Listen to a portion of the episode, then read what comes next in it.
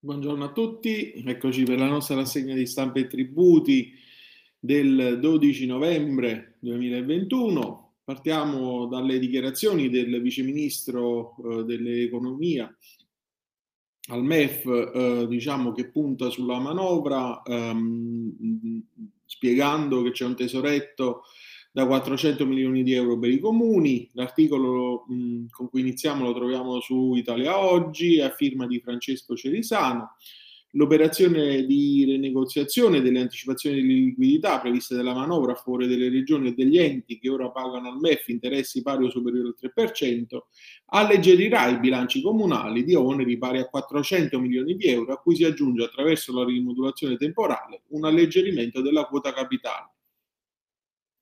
Sostanzialmente eh, il ministro interviene sulla crisi finanziaria e dice che l'esecutivo è al lavoro su un doppio fronte, da una parte il DDL delega per la riforma del TUEL e una proposta di legge parlamentare già incardinata alla Camera per intervenire in modo strutturale sul tema dopo anni di vestiti cuciti su misura, come nel caso di Roma o delle città metropolitane. E quindi Laura Castelli fa il punto con Italia Oggi sulle novità della manovra che dopo anni di attese iniziativa a definire i livelli essenziali delle prestazioni, a spingere in modo deciso verso i fabbisogni standard, con la prospettiva concreta che il quadro degli investimenti, già ritenuto soddisfacente dagli enti locali, possa ulteriormente arricchirsi grazie al rapporto del Parlamento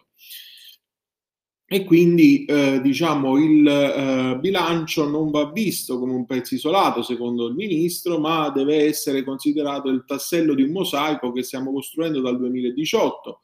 eh, il 2021 ha rappresentato una grande svolta del meccanismo dei fabbisogni standard sulle funzioni sociali assicurando le risorse correnti. Cancellare il meccanismo di riparto sulla base della spesa storica ha rappresentato una vera e propria rivoluzione che dal 2022 ampliamo ulteriormente con i LEP per i servizi educativi per l'infanzia, il trasporto scolastico e gli studenti disabili. Ma la vera novità di questa manovra è l'introduzione per le province e città metropolitane del meccanismo dei fabbisogni standard su molti servizi come l'istruzione secondaria, i trasporti, la polizia provinciale, la gestione del territorio e l'ambiente. Con la missione tecnica per i fabbisogni standard in questa direzione ci stiamo muovendo anche per chiudere il cerchio per quelle funzioni sociali la cui competenza è attribuita alle regioni. Un'altra domanda che viene posta è quella della eh, rivisitazione complessiva della normativa sul dissesto e sul predissesto. E eh, il ministro dice che le importanti risorse stanziate sono sufficienti per i prossimi anni o comunque fino al 2023 però deve essere affrontato il tema delle tensioni finanziarie degli enti locali in modo strutturale. Alla Camera infatti è stata incardinata la modifica del capo settimo del eh, ottavo del TUEL con l'obiettivo di intervenire e sostenere gli enti prima che esploda la crisi finanziaria, individuando percorsi di risanamento che tengano conto delle singole specificità territoriali. Nonostante il Covid abbiamo continuato ad accompagnare i comuni, l'abbiamo fatto anche con più fondi specifici, evitando tensioni di casa e assumendo un monitoraggio costante, avendo la certezza che le risorse venissero impiegate correttamente. E negli ultimi provvedimenti di sostegno ai comuni in difficoltà finanziarie è stato eh, circoscritto l'ambito di intervento tenendo conto dell'indice Istat poi di vulnerabilità sociale e materiali. In poche parole sono stati aiutati quei comuni in cui le difficoltà nascono dalle fragilità del territorio e il ministro dice dobbiamo sempre fare in modo che non siano i cittadini a essere penalizzati. Sulla riforma del TUEL, poi la sede per riscrivere eh, le norme eh, sulle crisi finanziarie dice che eh, ci stanno lavorando con il ministro dell'interno Lamorgese e che è un buon lavoro che stanno facendo in sinergia tra Viminale e MEF e in Parlamento, come detto, c'è una proposta di legge che modifica il capo ottavo. È un, testo, eh, un testo organico su cui c'è già stato un ampio confronto e che si presta alla riflessione parlamentare con un notevole eh, livello di approfondimento. Dal 2018 ehm, stiamo cucendo vestiti su misura per ogni caso, l'abbiamo fatto con la manovra per l'accollo del debito di Roma, quella di sostegno alle città metropolitane. Ora serve un intervento di tipo strutturale. E quindi con eh, la legge del bilancio 2020 sono state radicalmente riformate le procedure di riscossione di tributi locali, i comuni ora hanno strumenti efficaci per riscuotere le somme dovute, le interlocuzioni con ANCI sono continue, ovviamente da parte del governo c'è tutta la disponibilità a intervenire a supporto per i comuni della Sicilia invece che hanno bisogno di chiudere i bilanci del 2021, stiamo lavorando e verificando anche l'eventuale ricorso allo stanziamento di risorse eh, aggiuntive. Cambiamo argomento. Passiamo su NT Plus Fisco, l'articolo a firma di Ferruccio eh, Bogetti e Filippo Cannizzaro eh, dà conto di quello che è un orientamento che si va sempre più consolidando in ordine alla notifica eh, tramite PEC eh, e il titolo dell'articolo è cartelle notifiche legittima se la PEC non è nell'indice delle pubbliche amministrazioni. Il caso che viene esaminato è quello della sentenza della CTP di Reggio Calabria, la 3369 del 2021 con cui appunto si afferma che ehm, la ehm, previsione della uh, spedizione della posta elettronica uh, certificata ehm, per effettuare correttamente la notifica uh, debba essere effettuata per il tramite di un indirizzo PEC istituzionale che deve risultare o dal sito del uh, IPA, cioè l'indice delle pubbliche amministrazioni, um, eh, in modo tale che insomma, ci sia la possibilità di andare a, a riscontrare l'effettiva uh, identificazione del soggetto che eh, spedisce l'atto.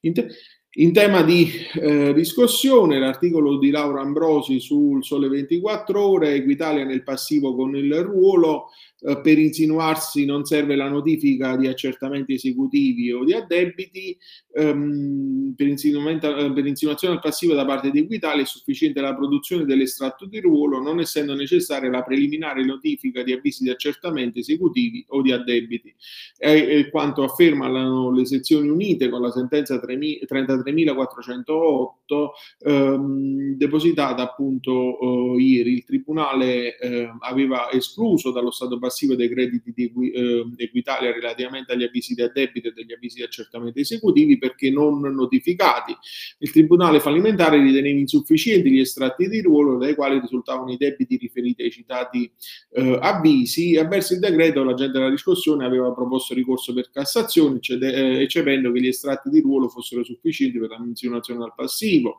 E la vicenda rappresentava una questione di particolare importanza sulla quale non esisteva un orientamento consolidato e pertanto la decisione è stata rinviata alle sezioni unite eh, che ehm, diciamo hanno appunto eh, affermato il principio eh, secondo il quale ehm, l'ente creditore che scrive a ruolo la somma dovuta l'agente della, ehm, può ehm, d- dar luogo all'attività dell'agente della riscossione che eh, con ehm, conseguenzialmente si può insinuare eh, nella uh, procedura e diviene così rilevante ai fini, de- ai fini, della sussistenza del credito tributario la precedente notifica degli avvisi di accertamento esecutivo di addebito e quindi per l'insinuazione è sufficiente che Equitalia alleghi all'istanza l'estratto di ruolo che va a documentare il debito.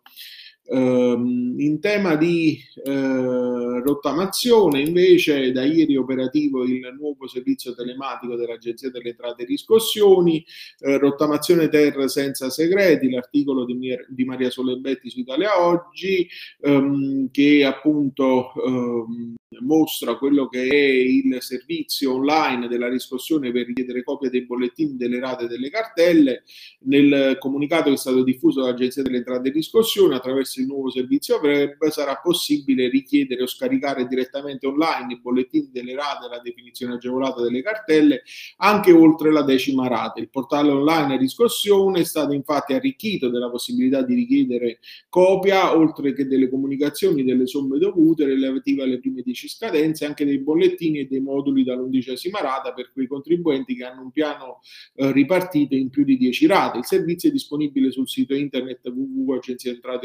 www.agenziaentrateriscossioni.gov.it nella sezione rottamazione terra e saldo stralcio a cui è possibile accedere senza necessità di PIN e password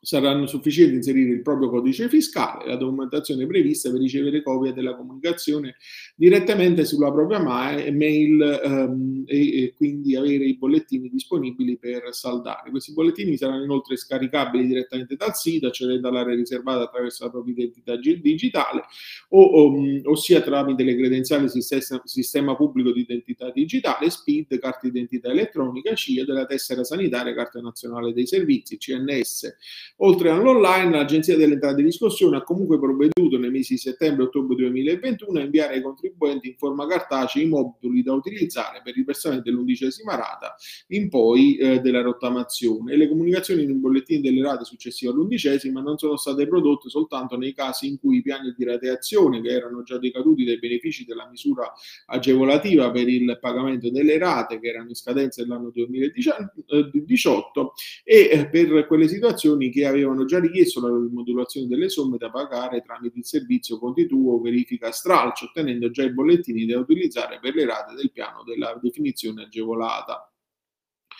Eh, cambiamo argomento, eh, sul Sole 24 Ore troviamo l'articolo a firma di Luigi Lovecchio, l'assimilazione dei rifiuti speciali agli urbani richiede le qualità, ricorda come eh, fino al prima dell'intervento del decreto legislativo 116 i comuni avessero la possibilità di assimilare ehm, i rifiuti eh, urbani, ehm, i rifiuti speciali ai rifiuti urbani eh, e ehm, conferma ehm, la conferma diciamo di un principio principio importante viene data nell'ordinanza 32.603 del 2021 della Corte di Cassazione, con cui viene affermato che la deliberazione comunale di assimilazione dei rifiuti speciali a rifiuti urbani è illegittima se non contiene anche l'indicazione delle quantità massime assimilabili. In tal caso al contribuente spetterà l'esonero della tassa laddove dimostri quali sono le superfici dove i rifiuti sono prodotti, nonché la corretta gestione degli stessi. Concludiamo la nostra rassegna di oggi con la notizia che viene dall'assemblea dell'ANCI eh, dove Airbnb e eh, ANCI Comunicare hanno siglato un uh, accordo um, che porta uh, Airbnb, tra i maggiori operatori diciamo, nelle locazioni brevi, uh, a farsi carico di digitalizzare la riscossione dell'imposta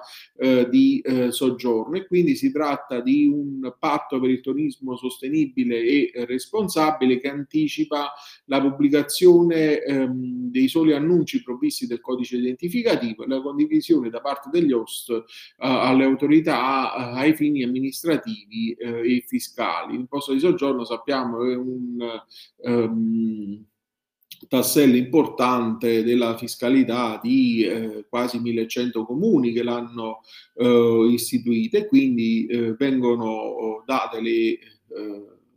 l'incipit che dal primo gennaio del 2022 eh, dovrà partire questa uh, digitalizzazione dell'imposta di soggiorno uh, attraverso appunto una uh, registrazione obbligatoria sulle piattaforme digitali degli annunci provvisti dai codici identificativi, della condivisione dei dati degli host alle autorità ai fini diciamo amministrativi e anche fiscali e poi saranno messe in campo delle iniziative congiunte con degli eventi di promozione turistica per rilanciare l'Italia e i suoi territori come destinazione facendo leva sui trend del turismo post pandemia. E naturalmente ci saranno poi delle azioni di buon vicinato, cioè degli strumenti digitali per garantire la sicurezza e la tranquillità tanto dei residenti eh, quanto eh, degli ospiti. Eh, con questa notizia